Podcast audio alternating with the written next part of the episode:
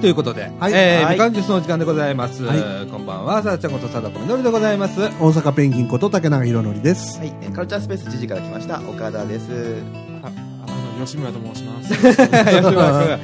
ねえ、えっ、と、今日は4人ということで、はい。はいえっ、と、第97回はい、ということで、おーえー、あと3回だ。そうですいね。やいや、ほんと。あと3回で終わるわけじゃないです。終わるわけではないです。そうだね。えー念願の100回の100回までね。えーなんか新年会？はい。はいはい。あの、あるじゃん、この地区の。うんね、三島地区新年会の、えーサブタイトルが、はい。えーおめでとうラジオ100回サブタイトルをつけてくれるらしいはいはいはい。ええその分100回の記念のなんかイベントやらなくてうん。あ省略みたいなそうなんや宴会やってくんないんだみたいな、あーね。うん、感じなんだけど。佐岡さんの誕生日ですね。そう。ね省略系で。省略系で。それだけで。悲しいよね。ええまあちょっとなんか。でもあのほれミキサーの購入費用とか。そうそうそう。はいはいはい。えーっとあと何だ名刺。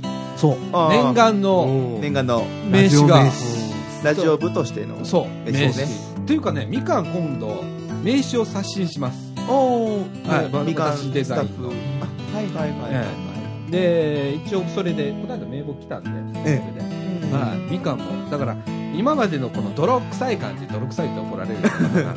えーっとちょっとこうね素人っぽい感じのデザインから。も現場現場してた感じです。そうだね。ね。ちょっとこうグレードアップさせて、おえーちょっとスマートな感じで、はいはいはい。えー今度ホームページも、えーリニューアルをうん。するので、そこら辺も含めてそうですね。ね、えーイメージを変えて、はい。うん、みんなが入ってきやすい感まあオープンにする感じじそうですね、うん、みんながこうここで活動したいなっていうような感じに持っていこうかなと。はい。今ちょっと思ってるんですけれどもね。はい。はい。えっ、と他に何かありませんでした？ん？今週。今週ですか？は今週は特になんもないですね。い竹中さんいつもそうじゃないですかはい。じゃあ振らないでください。いやいやいやいやいやなんかなんか面白い今日なんか神戸行ってたじゃないですかそうです。ね当事者研究究会。ねええ。ええね今日は飲んでおります。今日は飲んであ今日ははねい。ソフトドリンクだけです。ええねえいや僕私はね今日あの寝てましてずっとはいおおそうなんですか。もうねお仕事の方ですか？朝ね朝大体うちのかみさんが起こしてくれる。はいはい。でだから6時半に起きるよ。はい。で朝飯を7時に食ってっていう、はですぐパソコンの前に向かうっていうようなことになってんだけど今日はなんか早番っていうのができてうちのかみさんにめちゃくちゃ早い勤務っていうのができて。はい。であなたちょっとあれだから起こさないねって言われたら俺そのまんまね今日夕方の6時ぐらいまで寝てた起きれなかったですね。よくそんな20時間ぐらい寝てんじゃない？おうんー。バカみたいに寝寝ててえ寝れたんですね。寝れたんだそよいくらあれでも寝れるんだよねあれってね久々にダメダメモードえ。うん。になっててだから今日エンジンかかんないんだよなああ この時期やっぱ目覚め悪いですよ。布団から出れない。あ。そううん。あったかいところからね。出たくない出たくない。ね。そうそうそう。まさにそのパターンだったんだよ。いややっちまってさ。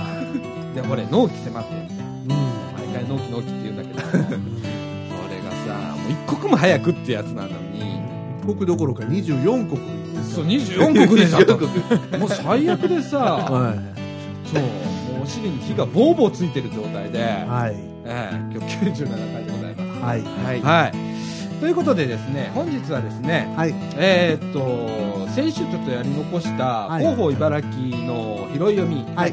の残りと福祉茨はい。城の拾い読みねそれからですね今日ちょっと時間がどうかわかんないんですけど取り上げられたらですね、えー JR の歌唱総除寺駅はい。のことについてずっと取り上げようと思ってたんですけれども、はいなかなか機会がなかったんです今日時間があればそっち取り扱おうかなはい。と思っております。はい。ということで、えーと、みかんジュース。この放送は NPO 法人三島コミュニティアクションネットワークみかんの提供でお送りいたします。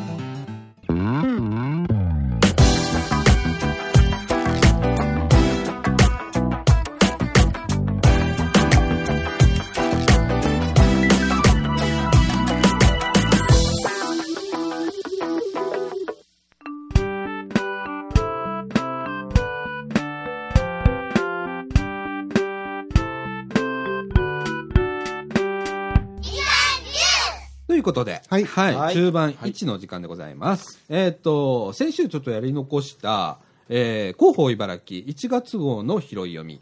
えー、これ、もう745号になるんですね。お何お本 ?745 号。すごいね。月間でした月間だよね。あ、すごいですね。毎月出してくれるんですね。いや面白いね。で、えっと、福祉の方から、えーっとですね、何取り扱おうかなと思ってたら、うん。えと、歌唱なんですけれども、はい。えー市の特定健康審査つ実施計画、かっこ第2期案のパブリックコメントを実施ということでね。あの、これ何かっていうと、えっ、と、特定健康診診断ってあれよく、あの、国民健康保険入られてる方が、はいはいはい。えー会社入ってる人とか健康診断あるじゃん。ありますね。で、定期的にありね。ますねじ。ゃなくって、えー国民健康保険の加入者は、はいえー市がやってるんだよね。うんね、それに対するですね、実施計画の、えーパブリックコメントを今、えー実施しますとはいいうことでですね、えー僕なんか毎年受けてる。あだからね。自営業者だから。うんはいはいはい。ほんなら、安いんだよ。本当3000円でフルコース受けれるぐらい。へーーうんで、基本的にご500円かな。はいはいはい。で、オプション全部つけて3000円ぐらいで。3000円ぐらいうんで、やってもらう。安いですね。安いんだよだから本当にね、あのー受診率がすごく低いんだよ。ああ、もったいない。で、えー、とこれがね、大体3割ぐらい、国民健康保険加入者の3割ぐらいしか受けてない、うんうわあ、もったいない。もったいないでしょ、もったいそう聞くともったいない。う本ん、これでね、毎年受けてたら、例えば僕なんかメタボとかね、当に。はいはいはいはい。その後でね、茨城市から来るのよ、メタボ予防コースとかってあるから、来なさいって電話かかってきたりするのよ、はいはいはい。あなたメタあのコレステロール値が高いとかねチェック、されてるんですね。そう、全部チェックされてんの、で、それを受けたりするの、それ無料だったりするの、へえ。すごいでしょ？すごいですね。そう、そこまでのサポートしてくれんだよ。そういうメニューがある。うんだからね、ちょっとこう、皆さんね、えー特定健康診断、はいはいえー皆さん行ってくださいね。ぜひぜひ利用してください。受けてください、それは。はい。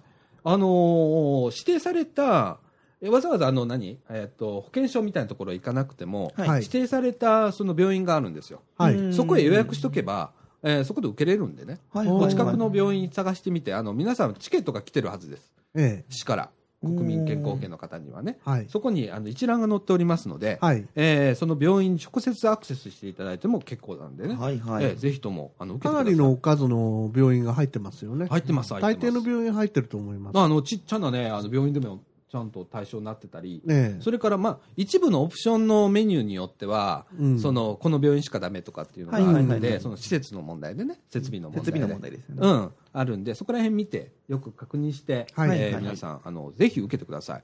そしてこのパブリックコメントなんですけれども、対象者はですね、市内在住、在勤、在学者、えー市内に事務所や事業所がある法人の対象にしております。えーっと、内容はですね、40歳から74歳の市の国民健康保険加入者を対象に行う特定、えー健康審査おおよび特定健ん？特定保険指導の実施体制、内容に関することということでね、ええあのー資料の入手はですね1月15日から保健医療センターや子ども健康センター、えー国保年金課窓口で配布しておりますと、またあの市のホームページからもダイダウンロードが可能と。うん。えーっとそれからですね情報ルームこれ市役所にあるんですけれども情報ルームで、えー閲覧もできますと。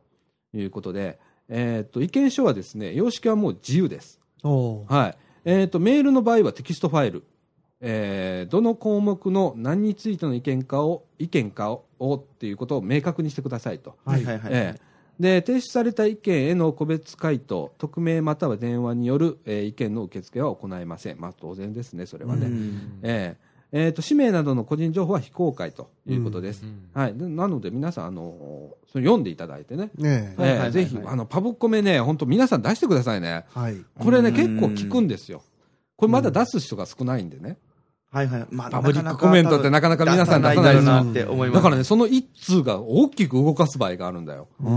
逆にねうん、これ国がやるパブリックコメントも一緒で、はいはいはい。僕なんか国土交通省とかさ道路局がやるパブコメとか出したりするんだけど、はいはいそれが大きく変えたりすることがあるのであの必ず皆さんあのね、興味がある部分でいいんですけれども、まあ出していただければ出す側が思ってる以上に影響力がある影響力あります。ことですよね。はい。うん。ほんでね、えっ、と、提出方法は、はい1月15日から2月5日、決心有効に、えっ、と、郵送、またはメール、またはファックス、えーですね。で、住所、氏名、連絡先、えー市内在住、在勤、在学、えー法人を記入。で、まあ、どういう形で、えっ、と、まあ、住んでらっしゃる方なのかということをはっきりしていただくということですね。で、それを市のホームページ、または直接ですね、えーっと、保健医療センター内にあります保健医療課に、えー届けてくださいということです。えーっとですね、詳しくはですね、広報茨城の11ページ、えーはいご覧ください。えーでございます。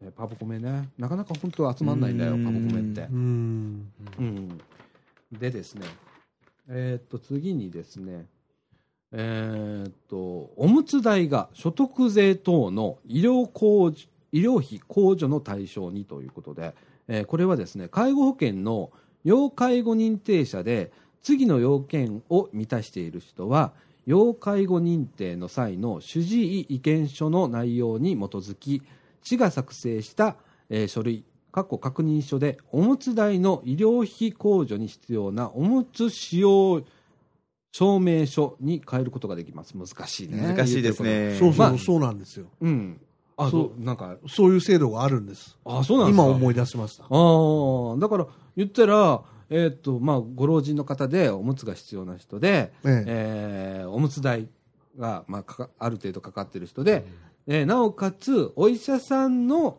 えー意意見書があれば見書があれば医療費控除の対象になるんです。ね、はいはい。ええまあこれは本当に知ってると知らないでまた納税額が変わってくるので。ですよね。全然違うんですよね。ねで対象者はですね1、えーっとおむつ代の医療費控除を受けるのが2年目以降の方。うん。ね。うん。それから2、えー主治医意見書で障害高齢者の日常生活自立度、うん。かっこ寝たきり度が B ランクまたは C ランクの人で、うん。えー尿失禁の発生可能性がありと記載記載されている方うん。ですね、えーこれが対象となります。えーっとそれからですね、えーっと初めてですね、えー医療費控除の手続きをする人はですね医師作成のおむつ使用証明書が必要ですということでございます。まああのお医者さんに聞いていただいたらね、ええ一番わかりやすいと思うんで、聞いてみてください。えーそれからですね、えーっと地域包括支援センターの運営協議会委員を募集しておりますということで、はい。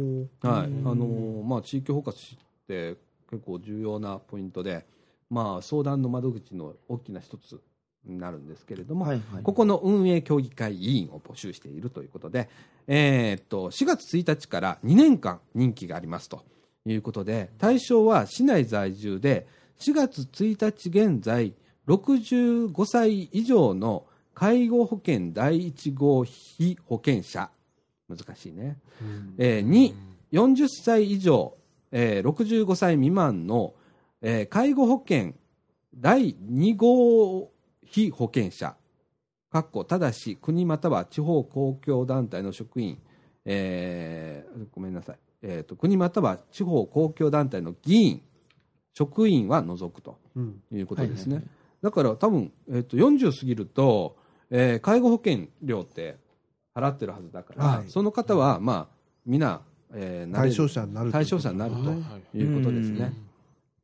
うん。で定員はですね、えーっと先ほど言ったあの65歳以上の方または40歳以上65歳未満の方各1名。で各個補欠、えー各1名ということで、えーっと内容は地域包括支援センターの運営や地域密着型サービスの指定等に関する協議等ということで、えーっと一応これ報酬が出るんですね、うん。えー日額が9000円と。うん。えー、とそれからですねこれになるにはですね小論文、えーが必要なんですね。うん。はいえー高齢者のお地域における生活支援の仕組みに関する意見を、えー400字程度、えーこれを作っていただいて、えーそのお内容によって、えー選考委員会が選考しますとはいうことです。えっ、と、お申し込みはですね、2月6日から、えー、あ、じゃあ、2月6日必着までに、住所、氏名、生年月日、性別、電話番号を記入し、小論文と本人を証明できる書面、過去コピーを添えて、郵送または直接、えー市のですね、高齢、介護課窓口まで持ってきてくださいということでございます。はい、えっ、と、これって結構ね、こういう委員って、もうなる人が決まってくるんだよね。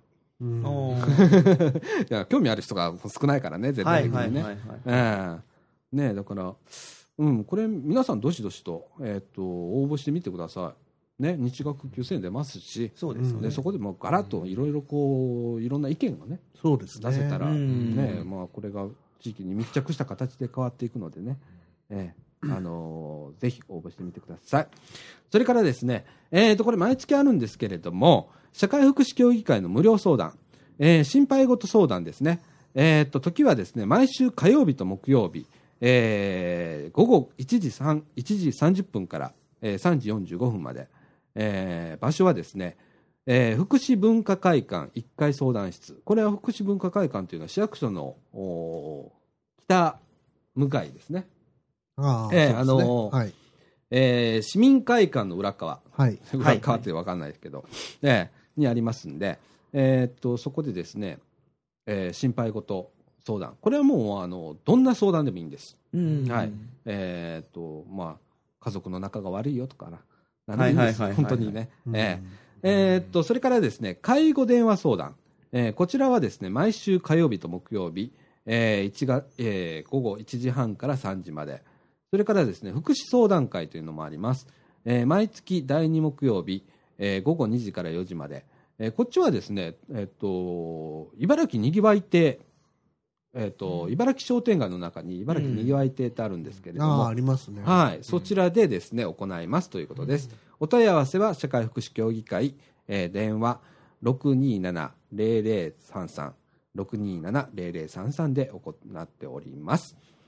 えーっと、それからですね、えーっと、福祉相談会ってまた別なんですけれども、えーっと、うーんと、これね、みかんでもやってんだよね。みかんの名前が載ってんだよね。そうなんですか？うんうんそうなんです。まああのえっと例えば1月だったら、えー今日何時だ？今日は12日です12えっと例えばね1月15日火曜日とか、えっと3月19日火曜日、えー14時から15時30分まで命は夢センターで、えー福祉相談会ってやってます。これみかんがやってます。とかあとえーっと他の地域だったら1月26日それから3月23日、えー11時から16時まではマイカル茨城のウェルカムスプラザっていうところマイカル茨城の中でうん、へーとかね。あと2月2日だったら13時から18時までアルプラザの茨城の3階でやってたりするんですね、えー。それぞれまあいろんな、あのー介護支援センターだとかがやってるんですけれどもこの地域は命あゆめセンターでみかんがやらせていただいてるっていうことですね。はい、それから、えーっともうすぐしたら、えーっともう終わったの、うん？えっと成人の日って終わったっけ？まだ今からだよねこれからですねそうですね。ええ二十歳になったら国民年金ということでね、はいはいはいはい。手続きしてくださいということでございます。もうこれ以上言いません。はい。それは世間3連休なんですよね、今日は。あそうですね。です。土日月ですね。そうなんだ。そうなんですよ。世間はいいね。と吐き捨てるようにさらちゃんでしたが。世間はいいね、本当にね。ええまあ今日僕も一日寝てたんでね。そうですよね。はい。それからですね、茨城税務署からのお知らせって、まあこの時期がやってきたんですね。ね確定申告です。確定申告ですね。はい。えーっと、私もまあ、その、あれなんですけれどもね。ねえっと、まあ、e-tax とかね、最近、電子、なんていうの、申請ができるようになりましたね。確定申告書ですね。えー電子申請とかね、書いてあります。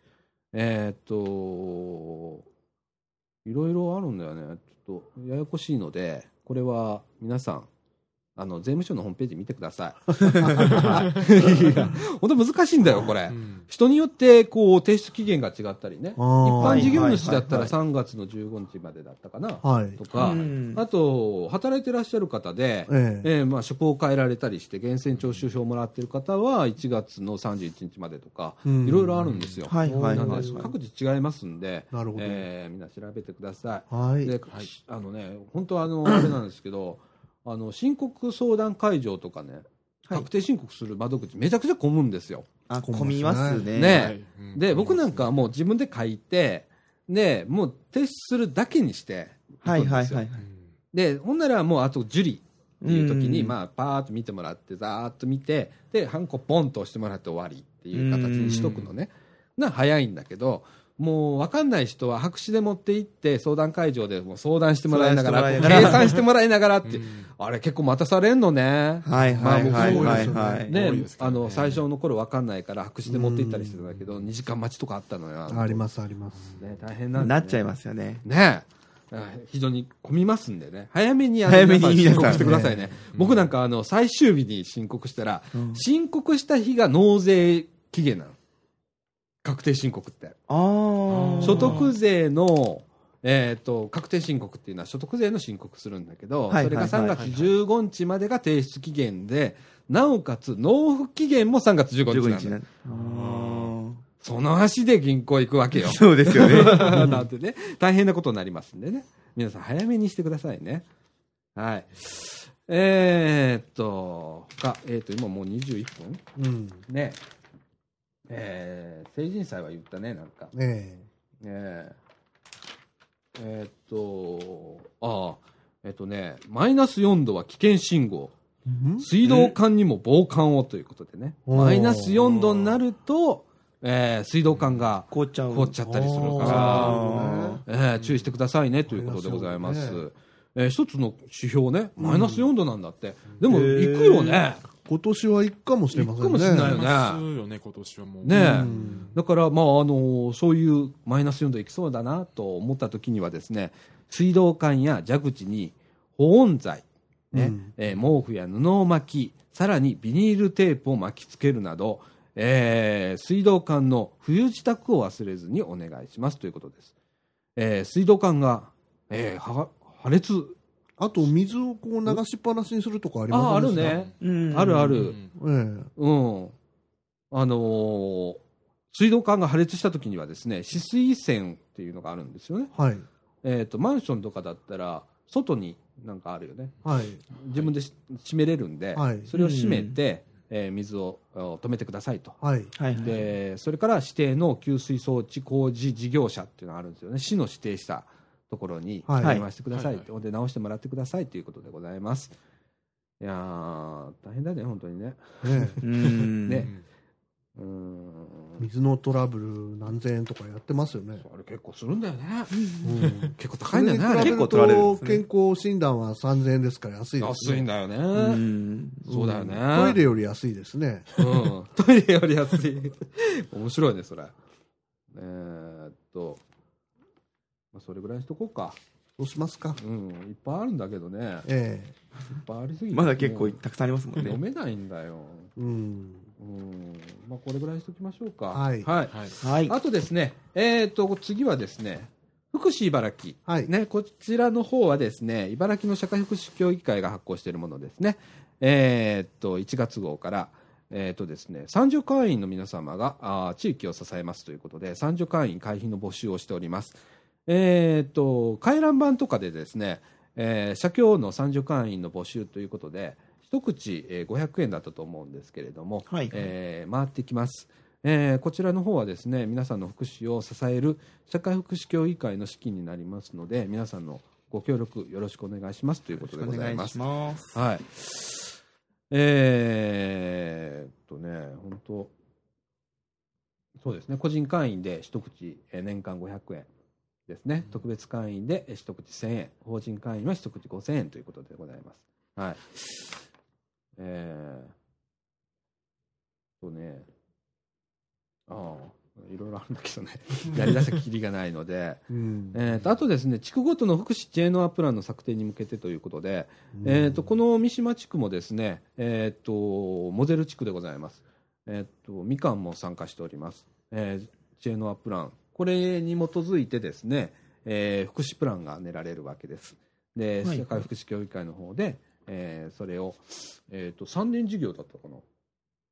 えー、とだったと思うんですけれども、えーまあ、僕らやっております。はい。福祉、はい知恵のアップランっていうね、頭の中ちょっと残していただいたらいいと思うんですけれどもね、えーそうですね、こういうような策定に向けてみたいなことも載っております。はい。でございます。はいはい。えーっと、あと、カレー、カレー言いますか？カレーちょっと行きましょうか。はい。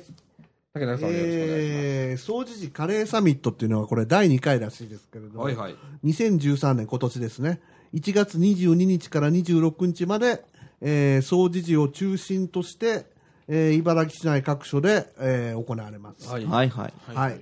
えーこれ、各店舗がですね、いろんなお店がですね、カレーやまかないカレー、スペシャルカレー、カレーの共演を提供いたします。ほうほ料金はお店の販売価格ですということで、う。うん。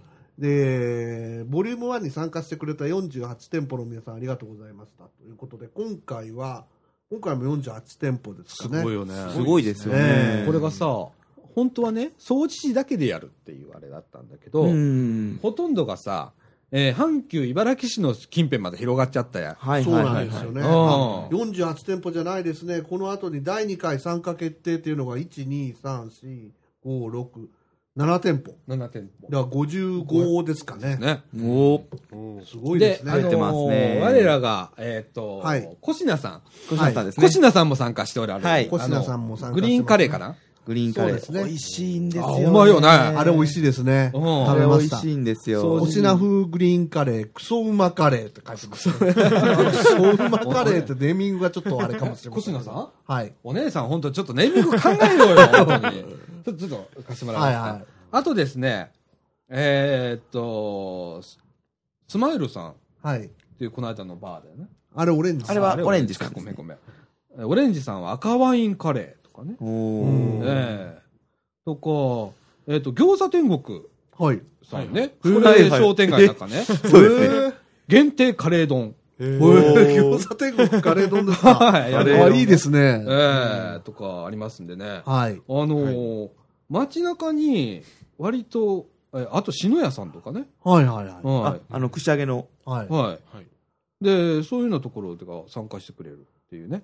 えーっと、はいはい街中にね、黒い、黒いポスターに、総除時カレーサミットっていうね、ローポスターが、マ字でね。うんはい。あるんですけれども、それ見てもらってね、ええあの、書いてあります。裏返してもらったら、はいいろんな店舗の参加店舗の名前がね。うん載ってますんで。ねはい。面白いですね、これ。これねう、ん一応総除時カレーサミット実行委員会って書いてあるんですけど、はいはいはい。ね、この間僕ら、これ、先週の収録の後から後ですね飲みに行ったの飲みに行ったんだよね飲みに行った朝まで飲んでたんだよね、朝まで僕らね。はい始発まで。はい。あの近くのバーでね。はい。あの、で例のとこです。例のところね。はえっと、あのオレンジさんオレンジさん。オレンジさんですオレンバーオレンジさんで飲ませていただいて、結構いいんだよな、ここね。あー雰囲気がめちゃちくちゃいいですよね。ねえで、そこで朝まで飲んでて、ええで、これを見つけたんだよね。えそうですそうなんですほん。なら、うんこれの主催者来てくれたんだよね。そうなんです呼んでもらそううです多分ね。ええほんで、別に何かこう、なんか自然発生的な感じでね、協賛金もね、取らないと。取らないっていう。で、このポスターのデザインもその方が考えられたらしくて。ねで、なんかね、可愛いなんか、マスコットみたいな実行委員のねえ。、ねノーカレー、ノーライフって書いてますね。え。面白いですよね。面白い面白い。こういう取り組みとかね、掃除初でやってるっていうのがうんね、面白いじゃないですか。面白いです。ね面白いですね。だからね、1月22日から26日まで、ね、22、え23、24、25、26日、5日間。5日間。5日間ね5。日間で55店舗全部回るのは大変だ。1日あたり11店舗。おまあ、あの、掃除時の方でしたらね。そうですねえーっと、えー何店舗ぐらいあるんだろう、掃除時この前飲んでこられた方、12店舗目だとか言ってましたよ。飲み屋さんね、ええ1日で。飲み屋12店舗。すごい。ね。うん。そねえだからま皆さんねこの期間内、はい。えーいろんなとこで、えー回ってみてはいかがでしょうか？ね面白い企画なんでね、はい。はいということでございますはい。はい。えーっとじゃあ中盤にはちょっと短めも時間もあれだからそうですね。何取り上げる？駅はちょっと後にしようかこれはねそうしましょうか。ちょっと重いですね。長くなっちゃいます。うんまあ中盤には適当に行きましょうはい了解です。はーい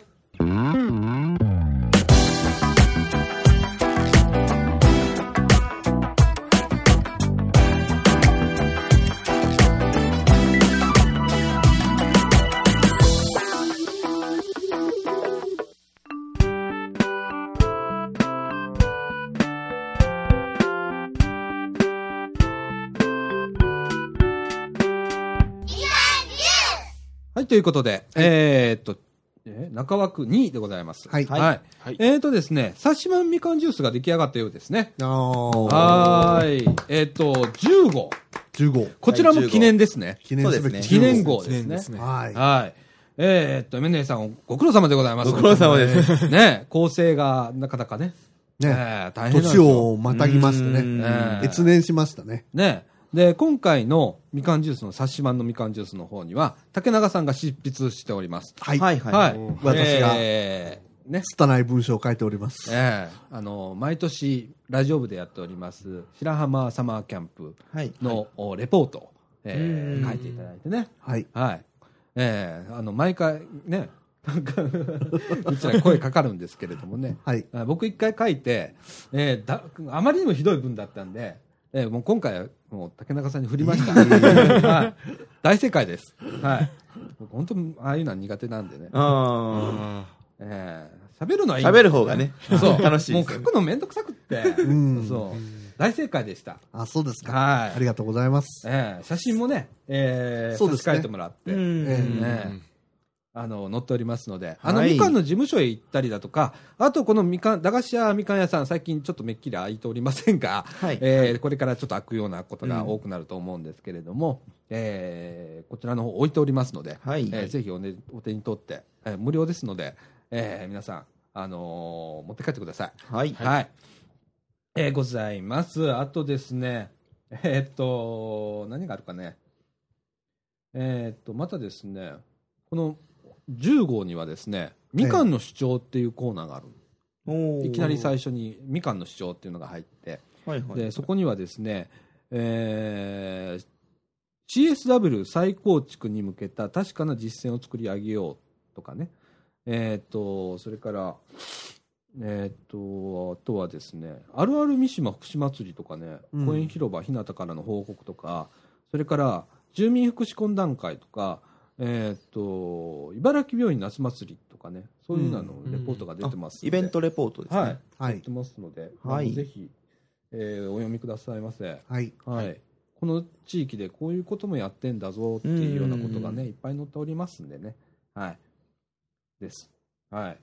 それからね、M 姉さんから先週、僕ら芽キャベツってもらったんだよね。そうなんです。M 姉さんね、おは畑やってる畑ですね。ね。で、そこで芽キャベツってこんなちっちゃいね。キキャベツのミニチュアです。そうですね。超ミニチュア版のキャベツみたいな芽キャベツっていうやつでもらって。でうちは塩茹でして食べたの、はいはいで一緒にブロッコリーとかももらったんだよね、うん。で結構野菜もらうのね、うん。ね小川 M 姉さん持ってきていただいて。ねこれが結構するんだよ。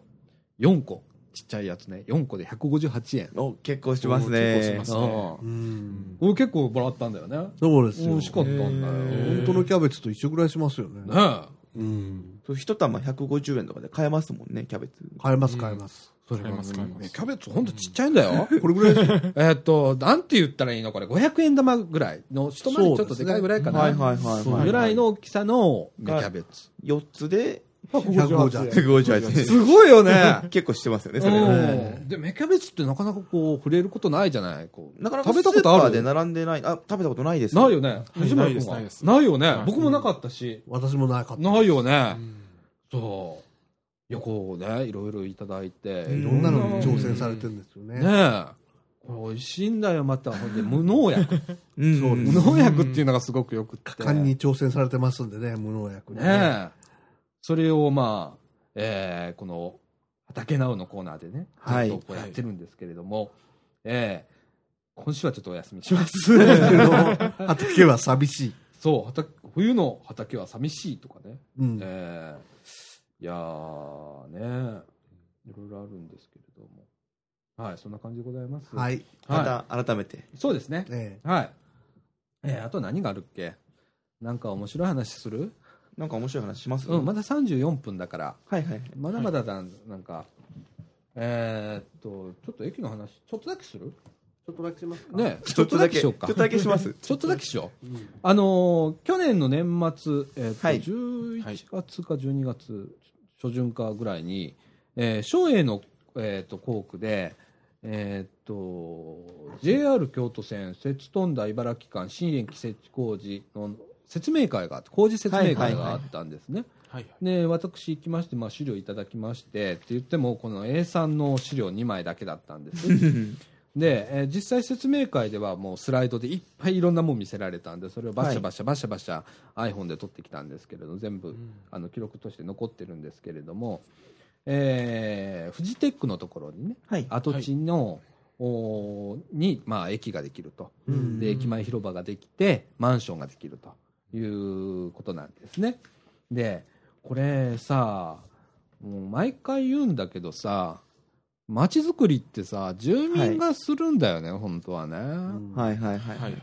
これこういうなんできますって言って見せられたんじゃもう決まったもんだから意見言えないよね。へーって言うしかないんですよね。説明会。そ,、ね。れも工事説明会だからもう、ん。計画立っちゃってるんですよね。そ終了ですよね。ね。えこれってなくね？と思ったわけよ。はいはいはいはい。で例えばねその割にはねまあ駅ってどんな形になるの？とか駅の外観図あるって言ったらまだそれは決まってないっていうわけ。それは決まってる。そう。色色とかねはい形だとか、はいはいはいどこに改札口ができてとうか、ん。えー駅の中の雰囲気はどんな感じなのかっていうところはまだ決まってないと。うん。ただまあ決まってるのはバリアフリーだからえーっとエスカレーターとエレベーターは設置しますと。はい。いうことは決まってるけど、あとは全然決まってませんと、えーっていうような状況でね、えーこれをやっぱねこう街づくりってこうじゃないよなってやっぱりこう降ってくるんだよね上から。湧いてくるというか与えられてるもんになっちゃうんだよね、うん。これ福祉もそうなんだけど行政サービスってなんでこうなんだろうねうーん、住難しいです民がね。参加しないんできないんだよねする窓口を作ってないんないよですよね。ねこれはねえだろうって思ういつも思うんだよねこの駅に限らずはい、はい、ここにこれ作りますって説明だけなんですよね。そうであと福祉サービスにしてもはいこういうサービスが始まりますから来るじゃんあそうですよね。うんそうですよね。うんはいはいはいはい。本当は住民巻き込んでどういうさ、まあ、福祉でいうとどういうサービスがいいですかっていう意見をもらってから、うん。いい意見があったんでこれやろうと思いますん。っていう流れですよね、うん。正しいのは。こういうサービスがあればいいよねから始まるわけじゃん、はいはいはい。ね、じゃあそれを利用していただくにはどうしたらよりいいサービスになるのかっていうことを住民が考えて策定するっていう手順を踏むのが普通なんじゃね？そうです。とかプロセスとしては正しいですよね。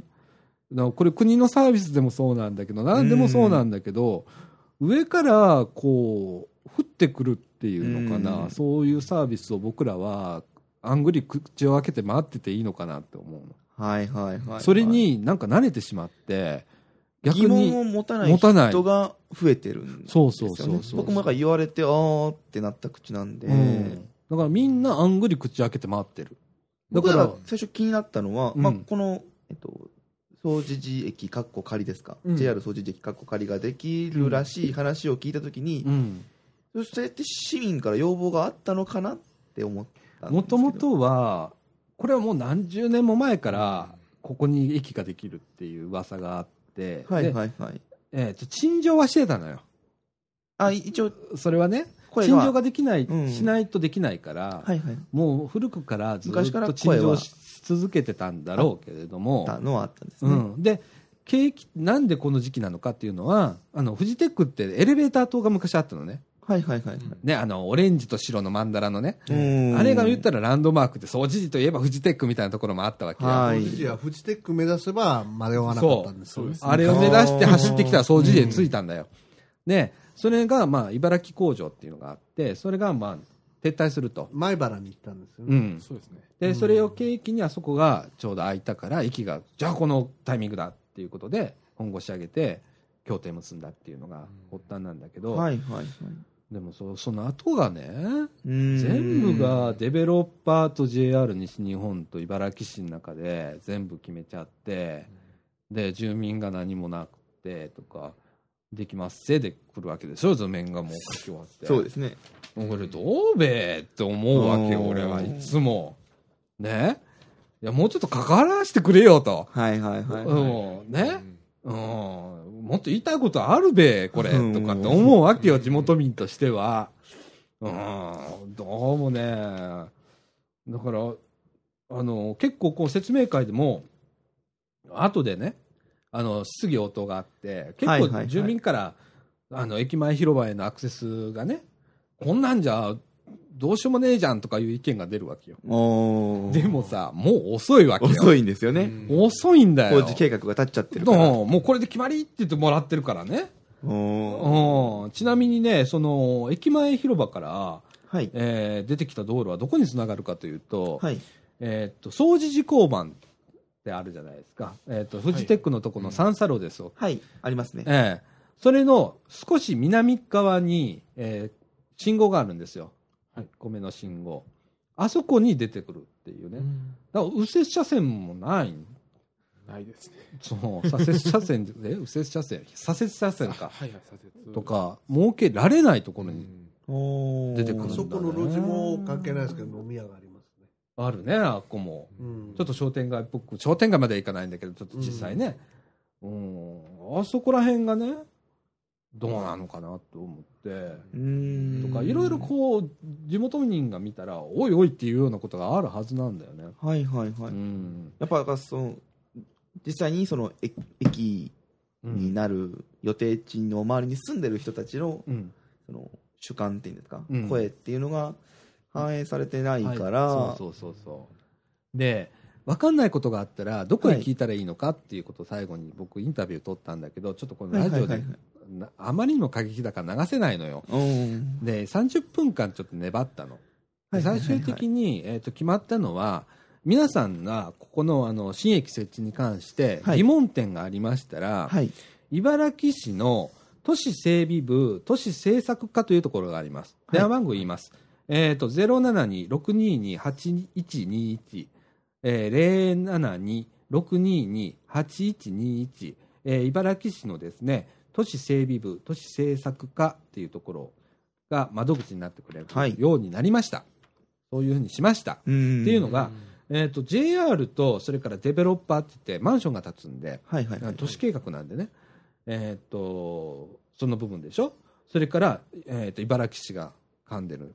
はいはい。この3つどこに問い合わせていいのって言ったらみんなざわざわしだして、ああ、ん。そうか。で、それぞれのところに聞かなきゃいけないのって言ったら、おうんってなって、うん。じゃあ、茨城市が引き受けますっていうことになって、そこが、はいそこを窓口にして聞いていただけるようにしたので、何かありましたらそちらの方へ聞いてください。えーっと、これからどんどん、あの、ちょうどフェンスが設置されているところに図面とか出てきます。あの、必ずね、工事をすると、工事計画とかこんなんなりますぜっていうのが張り出してくるんで、はいはい。それ見て皆さんね、こう、あこうなるんだって初めて気づくと思うんで。そうですよね。ね。ええで、図面とかね、パースとかが出てきた時にね。出てくるんで、どんどん出てくるんでね。はいはいはい。ええそれ見て、多分驚くとは思うんですけれどもうん、おいおいと、ええまだ決まってないとこそんなにあるのかとか、いうこともあると思うんで、ええぜひですね、ええ関心持っていただければねと思います、この部分についてもね。はいえー今日はもうこれぐらいにしときます、これのこあーについては。いっぱいあるんですけどね、言いたいことはね。ええそうなんです。こういうのがね、なんかこう、やっぱり、街っていうかな、自分が待ってしまうのかね、みんな。うん。こう、ね、黙っててもなんかができてしまうっていう世の中に慣れてしまったっていうところがどうも、うーんと思うねこの世の中見てて。トップダウンがそうそうそう本当にそ板についてしまってて、うん。変に味しめちゃってるところはありまうすよね、やっうんぱり。だから一部の人間が儲かったりするんだよね。うん。あイコール。そういうことですよね。美味しいようにやられちゃうんだよな。はいはいはい。あトトップダウンだから。そこだけでお金が巡るから、うん。だ景気の話にもつながりますよね、これって。つながるよ。言っちゃうと。つながるよ言えないもんだってだから俺録音したやつ流せないのよあデベロッパーとか出てくるから、あ。はいはいはい。まあまあはい工事計画書にこれ出てるから、まあ地元の人も知ってる人多いと思うのよどこが関わってるとかっていうのを言わないけど、はい。もうとっくにマンションできてるはずだもんうんああ。そのレベルなんですよね。そのレベルわかるでしょ？これ言わんとしてることがわかります。でしょ？だって交差点改良したんだもん、はい。あの掃除時交番のところの三叉路、はいはい。それ僕らもちゃんとほあの署名して申あの何？陳情したんだから。あそこにマンションができるから慌ててやったんだよ。慌ててやってまだ経ってないっていうのね。何を意味してるかって分かるでしょ、そういうことですよね。そういうことはこう見えてくるんだよ、はい。うん。これ以上言ったらね、まあ、あれだから。そうですね。うん。いやでもねそうそういうことだよ。だからボトムアップって必要だと思うの。ですよね。いいようにやられてんだよ。うん。ね？うん、いかんと。うん。そうですね。ね？僕はそう思うんだよ。で慣れちゃいけないんだよこの状況に。そうです。ねえ。だと思うんだけどね。だから不思議と思うことは口にしたらいいと思うし。うん。ねえ。言わぬが仏じゃないんだよ。もそうですね。う ねえ。だから僕ら俺えーっと僕は平民じゃないですか言ったら、はいはいはい。ね？一般の人間じゃないですか。一般の人間が大半じゃないですか。もうそこからまた弱者っているんだけど弱者っていうどんな、まあ、世界にも弱者がいていろんな世界に弱者がいるわけじゃないですか。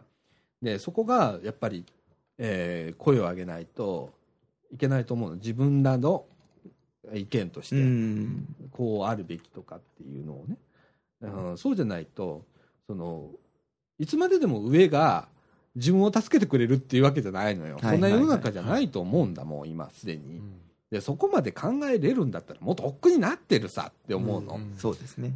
うん。見えてないはずがないところは。そう。とあと気づかない人間もいるわけよ上は、うん。あそこまで目がいかないというかそこの、えー視点まで下がれないとか、はいはいはい。そこまで届かないっていう人がいっぱいいんのさ、うんうん。だから自分の身を守るにはやっぱりどっかで自分の意見を出さないとダメとかね、あるわけよ。うん。本当にもう声を上げなきゃいけない時代です、ね。時代だと思うよ。もうすでに日本ってなんでこんなに声を上げないんだろうと思うぐらい、うんうんうんうん、日本人ってもう他の国だったら暴動起こってるぜって間違いないいうこといっぱいあるでしょいっぱいあります。ね？そうですね。経済でう言うとね、ん。トリクルダウン方式っていうのが言われたんですよ、ほう昔。ほうほあの、新自由主義の時に、ううんお金持ちにいっぱい援助してうん巻くと、うんそのおこぼれが隅々まで渡ってくるという。うんで、それは、もう完全に否定されてるんですよね。うんお金持ちにお金やっても、やっぱりお金は上だけで回ってるんですよ。うんうん。だから、そういうところからも、やっぱり景気の話にもつながりますしね。そうだねで、弱者が住みやすい世界っていうのは、うん普通の人が住みやすい世界なんですよ。そうだね僕もそう思うね、あのほれ今回の経済対策とかやってんじゃん自民党さんが、はいはいはい。はい。で、えー、なん何兆円22兆円？ね。えーそのお金がどこに使われるのかなと思ったらやっぱ上行くんだよね。公共事業？公共事業。ですよね。で大手のデベロッパーが全部拾って、うん。中小企業にどうやってお金を流す予定なんですかあれは？わかんねえんだ。そこが見えないんだよ。見えないですよ見えないね。んだよ本当はもっと活気づくこう普通の人が活気づかなきゃダメなわけじゃない？そうだから下まで、末端までお金を回すのが経済政策だとそうだね。僕は思ってたのですが、うん。だからトップダウンなんだよ。上から上からみんなジャブジャブやっちゃうんで下にまで水が浸透しないみたいなところがあって。水はけ悪いですよね。水はけ悪い。いっそひっくり返ってしまえと思うわけよ。ね？植木鉢ひっくり返そうかっていう話ですよね。だから今度はこれ変なばらまきとか言われるわけさまあそうでもあるわけよ、うんあの何もしないのにお金が降ってくるなんておかしい話ないんだよそうですよね。なんでかというと、だってそのお金って結局自分たちが納税してるお金じゃん。そうそう。入れたお金ですか入れたお金だから、それがどこへ行くかっていうことじゃん。はい。ね。で、今は、どちらかというと、誰かにばらまくよりは、とにかくお前ら使うなとうんいう、うん僕はそう思うの。納税者としてう。んはいはいはい。うん。だって、赤字なんだから。借どっかで、どっかで返さないとダメなんだから、うんとりあえず使うなと思うのは。うん。逆にね。そうじゃなくて、どっかでしっぺ返し来るんだから。それを、なんでこんなに声出ないんだろうと思うの？あー思わない？だって、納税者として。絶対帰ってくるんだもん。でも、なんかこれさ、国っていうなんか組織みたいなのが別個にあってさ、違う世界にあって、で、その人らが勝手に借金して、勝手にどっかで借金返すわみたいな感覚でいるじゃん、こん国民のどっかで。うんそうですね。自分ら、が借金してる感覚ってないじゃん。なんか政府が抱えてる借金みたいな考え方、でしょ？勝手にやってるみたいな感じになってるけど、でも本当はしっぺ返し来るよね。お札すれば間に合うっていう世界じゃないんですよ。そうでしょ？で、結局ガラガラポンになったのも、またちょっと外れますけどね、うん。戦争負けた時がそうだったんですよ。うん。莫大な戦費っていうのがかかったんですよ。うん。でも戦後、ものすごいハイパーインフレになって、うん。結局は返されたんですよ。うん国民みんな身ぐるみ剥がれて。うん。うん。でももう一回それ来るかな。可能性あります。うん国際暴落したらね。国際暴落したらうね。あん。ーうん。うん。そういうことがないとダメなのかな？どうなんでしょうね。どうなんでしょうねまあでも振り切るまで分からないでもね、なんか、ね、どっかでそれあってもいいかなと思うの。うん。でもそれで元に戻るんだったら、だってそそこで一回下がったから、また好景気があったわけじゃん。そうです、うそうです。ん一回落ちないとダメなのかなって。まあ山あり谷ありじゃないけれども、その谷の折り方が緩やかなのか、それとも一気に落ちるのかっていう中で、一気に落ちないと多分気づかないと思うのも。やっべって思う。あーってなっていううん、もう、ある日突然、本当に、あの、紙幣が紙くずになるとか、はいはいはいはい。戦後はそうなりましたね。ねだからみんなが、もう本当に真っ逆さまに、もうバブルどころじゃないわけよ。うんバブルなんかあんな甘っちょろいわけよ。はいはい金持ちが困っただけだから。うんぬるい話ですぬるい話。話ですよ。それどころじゃなくって、もうみんなが、えー痛い、痛い目に遭うみたいな。みんなが貧乏になっちゃう。う。うんん。そっからもう一回立ち直る。もうスーパーリセットだよね。うんそうですよね。うん。あ、それはもう本当に最終手段。でも俺ね、ハードランディング俺、思うのよ。最終手段だけど、俺もそう、今もう。すでにそれしかないような気がしてきて。だってそこまで気がついたりだとか、声が上がったりしないもん。声上げないもん、国民。それだったら、ハイパーリセットしたらいいじゃん。スーパーリセットしたらいいじゃ。うんんすごい過激なことかもしれないけど、過激なこと言ってるかもしれないけど、声上げないんだもん。じゃあ、みんなで飛び込む？みたいな。うんで、リセットするって。うん。またお同じ過ちするんだよ、人間のことだから。繰り返しそこから60年後ぐらいに、うんまた同じことで、ね、なるってはいいう、こう、やるとは思うんだけど、うんねだって右向きゃ右、左向きゃ左っていうような世の中じゃん。うん今の日本でそうで。すね。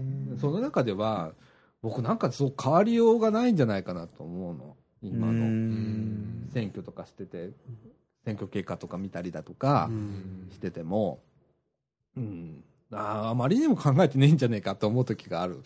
うんうん、あんま頭が悪い、頭いい方じゃないよ。どちらかというと悪い方なんだけど、悪い人間から見てもそう思うんだから、よっぽどだと思うんだよね。うん。俺みんな黙った。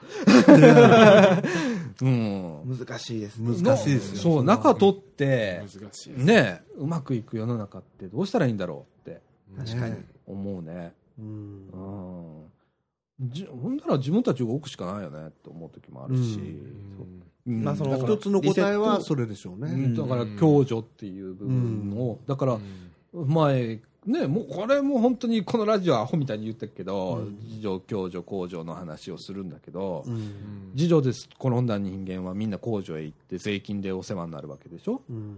そんな世の中が普通になってんじゃん。うん。ならその税金は誰がお金払ってんのって国民じゃんって国民じゃん。なるわけじゃんはい。いくらあってもお金足んないじゃんってなるわけじゃん福祉サービス充実しろとかって言っても結局自分らのお金使ってるわけだからそうです。じゃあ増税するしかないよねっていう話になるわけでしょじゃあその時にどうしたらいいんだろうって思ったら、ああ、じゃあ真ん中ですくい上げるか。ねえ。なおせっかいおじいさんおばあさんの世界になるわけですよ。うん。とか、ねえ、おせっかいおじいちゃんおばちゃん育てるとか、おせっかい兄ちゃん姉ちゃん育てるとかさ、そんなんしかないわけよ。でもそこまで行くかって言ったら、共助ってそそんなに簡単に育たないわけじゃん。うん。住民自治とかいうのにも関わってくると思うんですよ。あでもっと偉そうに言ったら民主主義にも関わってくると思うんですよ。はあはあはあ。うんああ、わかるような気がする。俺、それはわかるわ。うんうん。一人一人が考えてね、そ独立した個人としてね、う。うん。みんなで手握り合って、うん。99%やったら99%のもんがうん。考え合って社会作っていくっていうね。うん。うん。ねえ。そ、そこの声が上がんない。ぽうんっかり抜けちゃってるっていう部分は、すごく俺感じるのね。うん。投票率見てもそうですもんね。そう。こんな世の中でさ、うんこんなに変えなきゃいけないことがいっぱいあるのに、なんで投票率があれなのって思うよね。今回はもっと行くと思ってたんですけど。うんうん俺結果見てびっくりしたけどね。うん。あ こんなに右向け右行くかなと思って。ちょっと、ちょっと極端すぎますよ極端すぎるよねそれはびっくりしましたけど。うん、特性としては、勝つとこに入れちゃうんだよね、日本人って。そうそううんそうです。勝つって分かったところに、だってその後は死に票になると思うんだよ、みんな。うん。はいはいはいはいはい。その心理が働いちゃうのが日本人なんだろうなと思ったりした。うー。うんん。僕は死に票にしたけどね。うんどちらは、あの、別にどうでもいいもん。うんその自分が理想とするところに入れたから死に票になったけど、どうもみんな違うみたいね。僕右向けって言われたら左向く人間なんで。それも危険だけどね。うんうん、やっぱ自分のこう考えてることに一番近いところ、うんあのできるかどうかっていうのはね、僕は二の次にしたの、今回。うんうんそこができるかどうかっていうのはね。うんでも、えっ、と、だからといって、これ、何？絶対に勝つところに入れても、自分と意思が違うところに入れたら、意味がない。意味がないし、うん。悪い方行っちゃったら意味ないから、うん声を上げるっていう意味でも、うん。多分その投票に行くっていううん、行為そのものがやっぱ大事だと思う,、そうだね。思うので、だからうんそのうあの僕母親と喋ってたんですけど、うん。その投票に行かないのに、うん。文句ばっかり言ってる人ばっかりなんじゃないの？実はって言ってて。うん、でその結局なんで行かないのかってなった時に、うん。入れるところがないからじゃないの？ってこれ言っていいんですかね、あ、いいよいいよ、全然みたいな話になって、うん。で入れるところがないんならじゃあうん。投票に行くだけ行って、あれ無効票っていうのは白票。白票でしょ、うん。ななんか白票が振り切るぐらいでい俺だから言ってんのよそれを出るんじゃないの？だから、俺はいつも思うのよ。白票がある程度いったら、もうリセットすんの、うんその選挙。で、今まで出たやつ一回もう全員なくすの。新しく立候補させるわけよ。だってそいつら、うんそいつらにもう、そいつらって言っちゃいけないんだよね。その人たちを評価しなかったわけだから、国民がね。そうですよねねだから、だから出て出てきていただいたけども、と選べませんっていう意そう思表示をやっぱりしなきゃいけない。だから俺100票ありだと思うんだわ。あと、政治家も思ったんですけどね、うん。やっぱり自分らが育てなきゃいけないんですよ。やっぱあー基本的にね。やっぱその国民に合うような政治家しか出てないと思いますわ、僕は。う。うんん。わかるな。う。うんん。だから、政治家育てるな。うん。うんそれ村田先生言ってたね。う。うんん。思うね。どうやって育てんの？政治家。だから、こういいんですか？身近なところから、市議あたりからずっとやっていけばいいじゃないですか。うんうんなるほどな。あ、だから、僕、育てる、まあ、そ育てるか。う。うんん、なるほどな。例えば、選挙の演説会とか行って話聞くのも育てるこう僕は行為やと思いますあよ。あ、なるほどな。うん。くる聞き比べてみるとかね。うん。あと、そこに意見を言うっていうのね。うん。うんわしはこう思うんだけど、うん。こうにはならんのかっていう意思をはい表示する。はいはい。はいはいっていうことも大切だよね。そうじゃないと変わんないもんな。う。ん。だから、その、だから非、ええーとまあ、選挙する、投票する人たちと国民が右向け右なら、うん。実際多分上に立とうと思ってる人たちも、うん。多分右向け右の性質は持ってるはずなので、うん周りから、え、こうなんじゃないの、こうなんじゃないの、こうなんじゃないのって言われたら、あ、そうかもって動く人は多分いるはずですよね。あのー言ったらね一つ圧力だと思うわけよ。うん、ある意味、ある意味今ね国民からの圧力ってないないんですよね、うん。それが。だ逆に今度はそれをしようとするやつをが踏み潰されるわけよ。そんなあの本当に一人で立つと潰されちゃうんそう。で、やっぱりみんなで立たなきゃいけない。みんなで立たないとダメなんだよね、でみんなで対あれしてもメディアスクラムとかでやられちゃう世の中だからね、うん。はいはいでだからよっぽどなんだよ今の世の中って。だからそこら辺も考えながらあのみんな声を上げる、うん。諦めちゃダメなんだよね。うん。そうそうそう。今心のどっかで諦めちゃってる部分はあると思うのね、もう言っても仕方ないしとかなるようにしかなんねえしとかっていうのが、まあ、全般的なこう雰囲気としてあるような気がするの僕は、うんうんうん。うん。そうじゃなかったらもうちょっと意見があるよねって思うわけ。間違いないです。うん、もっとテレビもそういうことを取り上げてほしいわけさ。うん。誰々が何を言いましたっていう報道も必要だけどこういう意見があるんだけどどう思うみたいな番組ないもんな、ないですね。ニュースにも作為的な部分をどうしても感じてしまうの感でじるんだよ。俺も感じるんだよ。感じてしまうので。メディアとして、まあ、このインターネットラジオもメディアだからねこれ、そうですね。そうですね。うん、だからそこら辺は割とこう原発の問題だってはい割とこう過激に喋ってきた方なんだよここ。このラジオって、はいそうですね。うん。あの電気足りてるって言ってるラジオだから。そうですよね。そううん。足りてない足りてないって言われてるけど足りてますからね俺はわ足りてるって言う言うもん、はいはいはい。うん、でもそう言って言わないとその足りてないっていう意見が大半でそればっかし言ってるわけじゃん、はい。足りてないからみんなこう節電しましょうとか言ってるわけじゃん、はい。ねうんじゃあ数字見ろよと。うん。実際の数字見てごらんって。そこが一番確かなんだから。はい。それごまかすようになったらもう最悪だからね。そうです。そうですね。そこごまかすようになったらもうどうしようもないですもんね。でしょ、うん。まあ、今のところはそんなにごまかしてないと思うんだあの数字見てると。うん。だって関西電力が使ってない方からの2番目だからね。使ってる方からじゃないよ。使ってない方からの2番目だよ。うんだからそこで関西電力が危ないから多い動かす？何を言って。してんのるんだ。ってな北海道で泊まり動かしゃいいじゃんっていう話になるじゃん。うん。北海道が一番やばいって言ってるんだら。そんなこと全然なんかないじゃん話。ないですね。なんで多い動かしたの？ってなるじゃん。うん。それを言う人いねえじゃんでも。そうですね。ね今それ言ったらバカみたいなこと扱いされるじゃん。はい。ねいないわけじゃないけど、バカ扱いですね。バカ扱いされるじゃ、うんんおかしいよ。おかしいですよ。数字見ろよって。調べる意思もないんだよ今。ない。ね？毎日電気予報ってアプリがあるぐらいだよ。うん。どんな iPhone だって Windows だってそんなアプリがあるんだよ。うんリアルタイムで見れるんだよ。なのにさそういうのの見ずしてさなんか電気足りないって CM 見てそれ信じ込んじゃって何それって思うわけよ、うんそこにそこはちょっとい本当はねこれ怒っちゃいけないね怒っちゃ負けだと思うんだけど、うん。ちょっとイラッとくるわけさ。う、んうんなんでって思っちゃうのはやっぱ思っちゃいますうん、だからなんて言うんだろう。疑問を持たないとダメだね。何でもこうメディアでテレビあの電気が足りないって言うから、うん。ああ電気足りないんだそのまま受け取っちゃいけないんだよ、うん一応数字を見なきゃいけないどれぐらい足んないのって見た時に、うん。あれ足りてんじゃんってなるわけよ。ず実際の数値見たらね。関西電力って足りてる方から2番目なの、うん。えおかしいじゃんってなるはずなのになんないっていうことは見てないんだよ、うん。みんな見てない。そうんう。ん。おかしいもん。数字的に見てもおかしいもん。どう考えても、うん。うん、でそれ言ってる人間がバカにされるんだからよっぽどおかしいぜこれ、う。うんん。うん、ねえ。っていうラジオでございますこの「はい。っていうのは、はい、あの多少引かれてもいいわけよ。ね引いてもいいわけよ、うん。それはでもあのこれがね2年3年後にどうなるかよ。う。うん。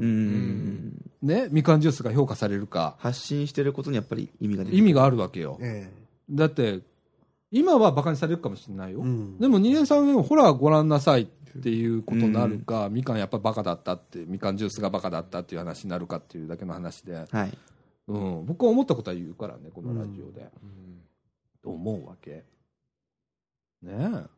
うんん。でも、本当だから声上げなきゃダメだと思う。だから、吉村君なんか結構ツイッターでいろんなことね、そうですツイートしてるよね。はい。ううんん。あれも一つの声だと思うわけ。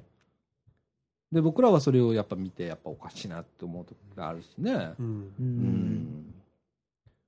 そう。だから本、当に情報がやっぱり、まあ、僕がもう本当に中学校、高校入った時からずっと言われてたその情報が氾濫してる時代だってうん言われてて、やっぱりその情報を取捨選択する能力があって、そう。そう言われて、言われ続けてきた僕らですら、うん。そのうん僕は自分ではそのいろいろ疑問点に思ったことは調べるようにしてるつもりで、うんやって行動に移してきてるつもりなんですけども、うんそれでもやっぱ周りでもそうだし今日本社会において、うん。そのまあ、疑問に思ったことを調べないとか、うん。やっぱりもう一方的に与えられた情報を鵜呑みにしてしまっている人たちが多い、うん。ネットなんか本当にもう、まあ、徘徊してもらったら分かるんですけど、うん。やっぱりそのえ今更そんなこと言ってんの？みたいな書き込みだったりとか、うん。ヤフー知恵袋だったりとか、うん。本当にいろんな情報をえそれ聞く？とか思うとこたくさんうん。僕ですら感じるので、うんそうだね。そうそういう部分で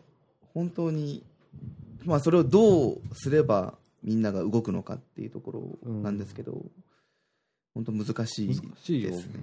多分ここで言言っても人は動かないとは思うんだよ、うん。こんな小さいメディアだから、でもうん言う場所はいるよねと思ってんの俺、うん。その中でも、うんこのみかんジュースっていう中でね。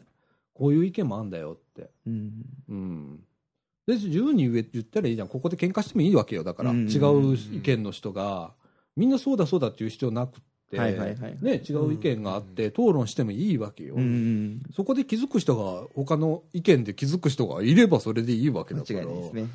うんね。え。うん。本当はこういう話したいんだけどねああ、あもうこういう話大好きです。こういう話が必要なんだけどな、ーうんうんこんな話ばっかりしてたら多分視聴率がまた どんどんアクセス数が減っていくかあ難しい話してるわってなっちゃう人たちがまた全然で。も難しい話じゃねえじゃん。そうなんですねよく考えたら。ねいや、話してるのは本当に身近なお話なんめっですよ、ね。ちゃなんか単純な話やねんで。それぞれが。うん。で、もう本当に気づいた人はすぐ実践できる話なので。そうやね。それがなかなか気づいてもらえないっていう、こうね、うん。もどかしさみたいなところ歯がゆいですよね歯がゆいんだけど、まあこの世の中かって。うんねえう。んもうまあ、だからポジティブに考えるしかないんだよ。で、まあ、めげずに発信し続けるのそうそうそうそう。義務感みたいのになりますよね。義務まで持ってないのよ、うん。義務まではないんだけど、でもなんかこう、なんだろうな、言ってないと、自分もなんか悪者になるような気がするわけよ。ああ、共犯みたいな中で。うん。感じですかね。うん。でもこんな人間もいていいよねと思うわけよ。うん。大半が何も言わなくても言ってる人間がいるっていうのも大切かなと思って。うん。うんまあ、僕の言ってることがどれぐらい合ってるかっていう、あれもあるよ。それは確かにね。うん。でもみんな調べてくれりゃそれでいいわけだから。ねえ。そう。吉村君のツイートなんか結構シビアよ。あ、そうなんですか。世の中について。うんうん。またフォローさせてもらいます。うん。下ろしてあげてぜひぜひ面白いから。お願いします。うん。いや僕はそういう声を拾い上げて、今度はどういうふうにそれを生かすかっていうことを考える。わけようんこの吉村君のツイート見て。で、ダメなとこは捨てるよ。うん。その、そのツイートみ受け手は別に勝手だもんね。それね。でも、あ、それは言えてんなと思ってる時は、やっぱ頭の中に入れといて、それをさらにどうするかっていう、次のステップ考えるうん。もん。うん。多分そのためにツイートしてんだと思うよね。そうですね。ううんん。ねえ、だからツイッターもそういうあれだと思うんだよね。うん。うん。まあ、ツイッターに関しては本当情報発信と、あと受けと。相互で、しかもリアルタイムでできるっていうう。ん。まあ偏るけどね。自分がフォローしてる人の性質によってすごくうん意見が偏るっていう欠点はあるけどね。まあ、偏るのもコントロールが自分で出てきますからね。そうそうそう、うんだからね、コントロールできる人を育てなきゃいけないわけよ。うん。その、えーっと、例えば、えー反原発とかって言ってる人が、僕の周りには、そのフォロワーさんだとか、そんな人には多いわけなんだけど、うん。うん、その時に疑問、そのまんま受け取るんじゃなくって、疑問点を持ちながら、常に再確認しながら見てるわけよ自分でも、うん。発信する時でも。で僕はまあ原発いらねえんじゃねえと思ってんのよ。と思ってんだけど、はい。あのーそれで本当にやっていけるのかなっていう検証も自分の中で考えながら、あのだからあんまりツイートはしないわけよ、僕が反原発って言わないでしょ、うん、でも分かんないもん。実際そこまでの数字的に。うん。原発が本当になくていいのか、ううん。ん経済に及ぼす影響はとかって言われたら分かんねえもん。頭悪いから。ででも自分なりに再確認はするようにしてんのね、うん、それが必要なんじゃねえかなと思うんだけどねうん。でもね思う一つ思うのね。はい。えっとねえっとポジティブっていうキーワードを僕一個持ってんの。ネガティブっていう考え出すとすごくネガティブに入っちゃうの。うん。ダメがダメを生むっていう感じがするのね。はいはいはいはい。発想的に。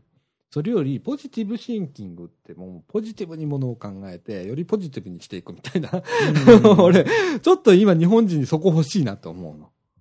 うん。ポジティブシンキングっていう、うん、よりもう本当にこいつらバカじゃねえのっていうぐらいポジティブな考えを持ってよりポジティブを作っていくみたいな、うん、ネガティブっていうのは問題発掘にはすごくいいのかもしれないけどそのネガティブな領域がすごく多かったらよりネガティブになっちゃう。そのネガティブ思考にずっと入り込むみたいな、うんうん、感じがするわけよ。で僕は割とポジティブにものを捉えたい方でなければないでいいじゃん。誰が困んのみたいな。原発なんかそうなんだけど、ううんん、誰が儲かってんのとかってそんな感じじゃんか。でそれでいいと思うわけさ、うん、ポジポジティブシンキングはねうん。このこのラジオでもポジティブにいきましょうみたいなうね、うん。ん。景気よくね。景気よく、せめて。うん。そうそうそうそう。ね。うん。うん、ダメダメって言ってたわけやそれだけじゃダメなのよ、うん。じゃあどうするって考えるのよ。うん。それがポジティブシンキングの一つだと思うんだけど、ね、例えばこの駅の話戻っちゃうけど、うん。駅の話でさじゃあこれ疑問持ったらどこへ質問すればいいの？って。僕らそうんそこでポジティブに考えるわけよ。うん。でじゃあ誰に言うの？ってそこで初めてこいつら考えるわけこいつらって言ったった。いやこの人たちねはい考えるわけよ。ね？じゃあ、えー茨城市さんお願いしますって。あ、わかりました。俺、一つ前進んだじゃ。うん。んね？これこ、こういう細かいこと一つそうなんだけど、うん。こう、突っ込みどころは突っ込んでいく、ううんん、ポジティブな方に突っ込んでいくっていうのは必要なのかなとはいはいはい思いますけれどもね。えー景気もムードがありますからね。うん。あのー、貞岡さんのおっしゃることは大事や思いますよ。う。うんん。気分から入っていくということはよくありますからね。ね、景気の木は気分の木ですからね。う。うんうん。ねそうなんだよ。日本人本当あののめり込んじゃうところがやっぱりあると思うので、うん僕がねその震災の話ちょっとさせてもらっていいですか、うん。すごく学生ちょうど学生、えー、と約4回生の時なんですけどねうん震災が起こったのが、うん。えー一昨年の3月ですか、うん。でえっ、とその卒業制作とちょっと絡むんですけど、うん僕その震災があってでちょうど、えーとまあ、年度明けてみんながその入学シーズンうん。にお祝い事とかって言って本当に日本全体的に華やかに桜も咲いて華やかになる時期のはずなのに、うん。自粛ムードっていうのが流行ったんですよはいはいはい、ありましたね。みんなその盛り上がるのを抑えましょうみたいな、うんはお花見をやめましょう。みたいな時期あったよね。そうそうそうああいうあれがすっごい違和感あって僕の中でえなんでってうん。みんその被災した現地の人たちがうん。沈んでるんだから、うん。そこをいや頑張ろうぜって言って周りが盛り上げるのが正しい動きなんじゃないのって僕は思ったんですよ、あのさ、あのー、例えばさ、はい。その時にさ、はい。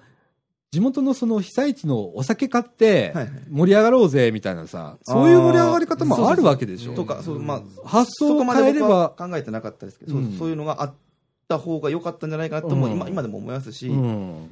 すっごいそのその時はそういうのに違和感があって、うん。でそれをうんその取り上げるために僕はその芸大だったのでで、うん。アニメ芸術系っていうのでうん。ゲームを作りたいなって卒生でゲーム作りたいなって思ったんで、うん。ゲームの企画にその本当にもうこいつらバカじゃねえのって思うぐらいにハッピーなゲームを作りたい。うんやってもらった人がうわーって盛り上がれるようなゲームを作りたいですっていう企画を提出したんです、うん。で先生はそう面白いよねとは言ってくれたんですけどもやっぱりそう思ってそうそうその違和感を感じながらも動かない人たちがやっぱりで僕も動けずにうん。その自分の中の表現ですらできしかできなかった。うん。外に発信するっていうのはできなかったんですけどうん。ね多分感じてる違和感を感じてる人は僕以外にもいるんじゃないかなっていうところからのスタートだったんですけど、うん。っていうのがあるのでその、まあ、さっき貞子さんが言ったそのポジティブシンキングですか、うん。っていうのは、まあ、今でこそ必要な今まのかなって。でこそ必要だと思うんだよ。僕僕も思いますね。う。ん。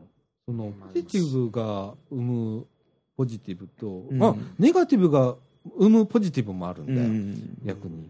あのー吉村君が発信してるのは結構ネガティブ思考のあのネガティブなようなネガティブじゃないような。そうそうそうそう、ん問題だから僕が拾えるわけよそれを。はいはいはい。これが完全なネガティブだったら俺多分うん。あのツッコミもしないだろうし関わりもしなかったと思うんだけどあまあよっぽどあれだったらこいつ病んでるなと思ってまたそれはそれで捕まえるんだけど、うん。いやあの問題定義としては面白いうん。ツイートをしてて、あその通りだなと思うのと自分がその立場にいないから改めて気づかされるツイートが多かったりするから、うんあ面白いなこの子と思ってあのフォローして声かけてたりするんだけどね、だそれって多分ポジティブを生むんだと思う、そのだから問題提起を受けてうん。発信するってことですね。そうそうそう。だとかあと何かこう考えることができるわけじゃん、うん一つの問題として。じゃあこれはどうしたらいいんだろうとかって。あの見ながらでも頭悪いけど考えてんのよ、うん。そのうんツイッター見ながら。その時時々で。でそれを考える余裕ないと思うんだ今。その一般市民に、うん。その気分的余裕というか時間的余裕とか、まあいろいろ自分の生活で追われてしまっているところはありますよね。うん。うん。ね。で僕が考えるのが趣味みたいなところがあるから、うん。その仕事がいくら忙しくてもそれを読みながらでもなんかこう感じ取りながら読むんだけど、うん。そうじゃないのかな。ネットメディアは意外とって思う時があるね、あえ結局なんかさらっと言ってるよねみたいな、うん。うん。読み流してるよねみたいな、うん、っていう気がするんだ。なんか他人事感が出てるというか。もうすごいそれ感じるの,、うん。そのツイッターとかフェイスブックとか見てても。うん、自分事じゃないですよね。うん、と思う。うん。思ったよりそうかなと思う。うん。うん、なんかネネットってそんなに影響力あんのかなと思ったら意外とないような気が、ないですね。うん。うん。うん、のような気がするのね、うん。そこが一番なんかでも本当に言葉拾ったらそれぞれ意味があって、うん、意味のあるツイートはうん。それに対して考えるようには僕はしてんだけどね、うん。あとやっぱ発言者個人の影響力ですか？うんうんやっぱ有名人のツイートはうん。すごい勢いで回る、まああるよね。まそうそうそうそう。そうみんな鵜呑みにしちゃうとか。そうそう。正しければそれでいいんですけど、うん、間違ってたら間違ってたらえらいことになるので、そうなんだよ。だからその時に二次情報をどうやって拾うかなんだよね。それが合ってるかどうかっていう確認が取れる情報がどこに転がってるかっていうことを探す能力がないとダメなんだよ、うん。ネットを使う人間が。そうインターネット使うのにやっぱ検索するそのワード検索の仕方うん。を知らない人が多い。そうそうそうそうそう。ですよね。疑うっていうことが必要うで、ん。うん。どどうなんか自分に都合のいい情報を受け取りがちなんだようね、ん。ネットサーフィンしてるとね。でも実は違って、うん、僕は逆説的になんか自分に都合の悪いことも探してる、うん。うん、っていうのがあってじゃあそれが合ってんのかなって調べたりだとか、うん。まあでもそれがに人間なんだろうけどね、まあ触る腫れ物に触りたくないっていう そうそう。地雷を踏みたくない。僕はどちらかというと自分で地雷を踏みに行く踏み踏み抜く感じですね。踏みぬ踏み抜けたらいいんだけど一緒に爆発してる場合もあるから。あねうんまあそれはそれでいいんだけどねうんまあ情報を扱うというのはねそまあ、それだけ大切っていうことでうん。なんか表現したらいいんだよ、このラジオも。うんうんうん。どんどんと。で、あの、何？批判を恐れちゃいけないと思うのね。批判、あ、批判をね。例えばね、投稿がないのが一番僕にとっては怖いね。怖い。このラジオ。うん批判があるのが一番ええねん。うんまたその批判を考えれるわけじゃん、そのうん人の立場で。でもさ、その何にも反応がないのが一番怖くてさ、でも、でも結構聞いてるんですよね。うんダウンロード回数すごいんだよ。これが怖くってさ、ねえ、みんなこっそり聞いてんのかな、このラジオ。まあ多分こっそりやと思いますみんなこっそりやと思う深夜放送みたいに。いや、でもなんかさ、合ってるのかな、その。ネットでも言えることで、あのうん、ガーって発言してる人よりも、うんたまに端的なことをパン、パンって言ってる人の方が結構しっかりしてるんですよね。で、そういう人潜ってる。潜っちゃってんだね、潜っちゃってラジオも潜っちゃってるかもしれない。ね。うん、まあいいんだけどね。こう地域のあれだからね。うんうんでも電気足りてるから。そこですね。そこだよ。はい。はい。ということで、えっと、そろそろエンディングいかないとダメなので、中盤はここで一回締めます。はい。はい。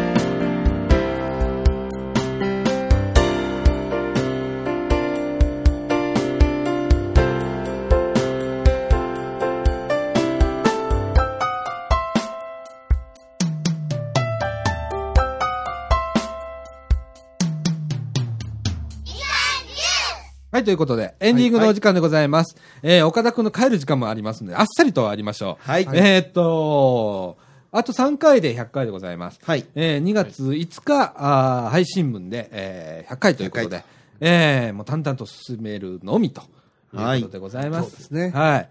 で、えっと、来週は、だから、新年会。そうですね。ね。うんえー18日新年会。ね。えー新年ございます。えー、いのちゃん夢センターでございます。えーっと、そこでラジオを祝ってくれると。はい。うんそそれまで僕、プレゼン作らないとダメなはずなんで、それもまた自分で自爆踏んだね。こんな忙しい時に20分間のプレゼンを作らないとダメっていう。えー自爆したなと、今、すごく後悔してるのでございます。まだ何もしておりません。まあ、手、まだ手つけられる状況じゃないですよね。つけだまあ、無理でしょ。無理でしょ。うんだから、どう20分こうね、えーね、どうするか、今どうするかもうどうしようみたいなことになってんの。ねね、竹永さんと漫才でもして20分潰すとかね。漫才20分結構かかりますよ。あるでしょうん。大変ですよ。大変本がないとなかなか。かできないですよ。どう、どうする20分。ちょっとラジオ部。うん。おい、本当に。あの、吉村君も、あの、18日、えっと、はい。何時から？19時からです。?19 時から。はい。命は夢センターで、はい新年会あります。ご飯食べれますので。はい。ビールも。ぜひ。出ますので。はい。はい。あテレビとか当たりまはい。す。ぜひ。外れくじなしのはい大抽選会があります。ありますので、ぜひ来てください。来てくださいね。はい。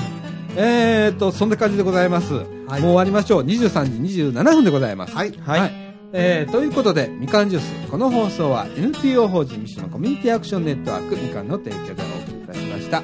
えー、っと、もう毎週言いますけど、風邪ひかないようにね。はい。僕今風呂上がりでちょっと今寒気がしてきたので、はい、もうす、もうとっとと帰って、あったかいもの食べて寝ます。はい。はい。ということで、今週はこの辺で、えー、ごきげんよう